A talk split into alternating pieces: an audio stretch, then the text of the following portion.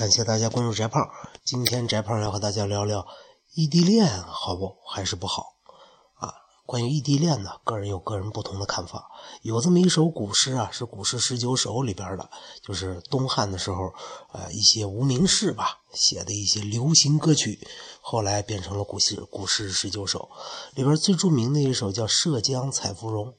它里边呢，对异地恋有个特别准确的概括，叫“同心而离居，忧伤以终老”。你看说的多么凄惨啊！初读起来有股惊心动魄的美丽啊！就我和我的爱人，虽然我俩心意相通，但是却永远不能在一块儿，只能忧伤孤独之中步入老年，最后死亡。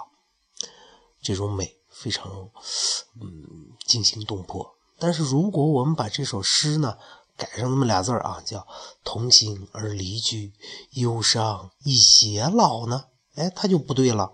为什么呢？就是虽然我们现在不在一块儿，但是我们忧伤是归忧伤啊，但是我们最后还能在一块儿，忧伤以偕老。那整个诗的味道就没有那么惊心动魄的美丽了。为什么呢？因为啊，在我们现实生活里边。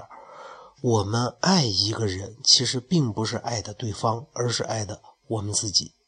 为什么呢？心理学上告诉我们说，你爱的对方，你能看到对方身上身上的那些好处，其实都是您自己把自己最想要的那些优点啊、高贵的品质啊，投射到了对方的身上。就你最想要的，或者是你已经拥有的，从而你爱上了对方。其实对方并没有那么的好。在实际的生活里，所以我们的恋爱本质上是爱我们自己。那这就会产生一个矛盾：如果啊，我们和我们这位情人啊。没有见面，那我们可以尽情的幻想，尽情的浪漫啊！人的思，呃，一一幅画之所以能打动你，不是他画多好，而是你自己感动了自己嘛。你从里边看到了很多东西。你看蒙娜丽莎的微笑，那实际上不就是一笑脸吗？但是很多人说，哎，我看到这个，我看到那个，其实是看到了他自己而已。但是啊，如果这二位异地恋的人在了一块儿，那就难免要三天一小吵。五天一大吵，这在我们现实生活里，情侣不就是这样吗？这叫痛并快乐着吗？啊，因为总是会有一些矛盾的嘛。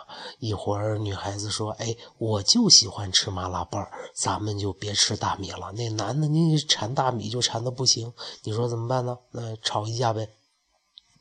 因此啊。在我们的现实的人生体验当中，异地恋有一种特殊的美感。虽然它往往结果不太好，但是依然有很多很多人向往或者正在进行异地恋。不相信的话，您就看看现在的大学生们，是吧？他们是怎样恋爱的呢？有很多异地恋的，有很多通过网络认识的，这不也是一种异地恋吗？那如果您考虑异地恋的话，这帮就要提醒你了。一定要想清楚，自己是不是真的那么想得到那份浪漫，而最后呢，自己愿意不愿意付出那些忧伤？如果您想清楚了，想异地恋，那就异地恋吧。好了，这就今天的翟胖说课，再见。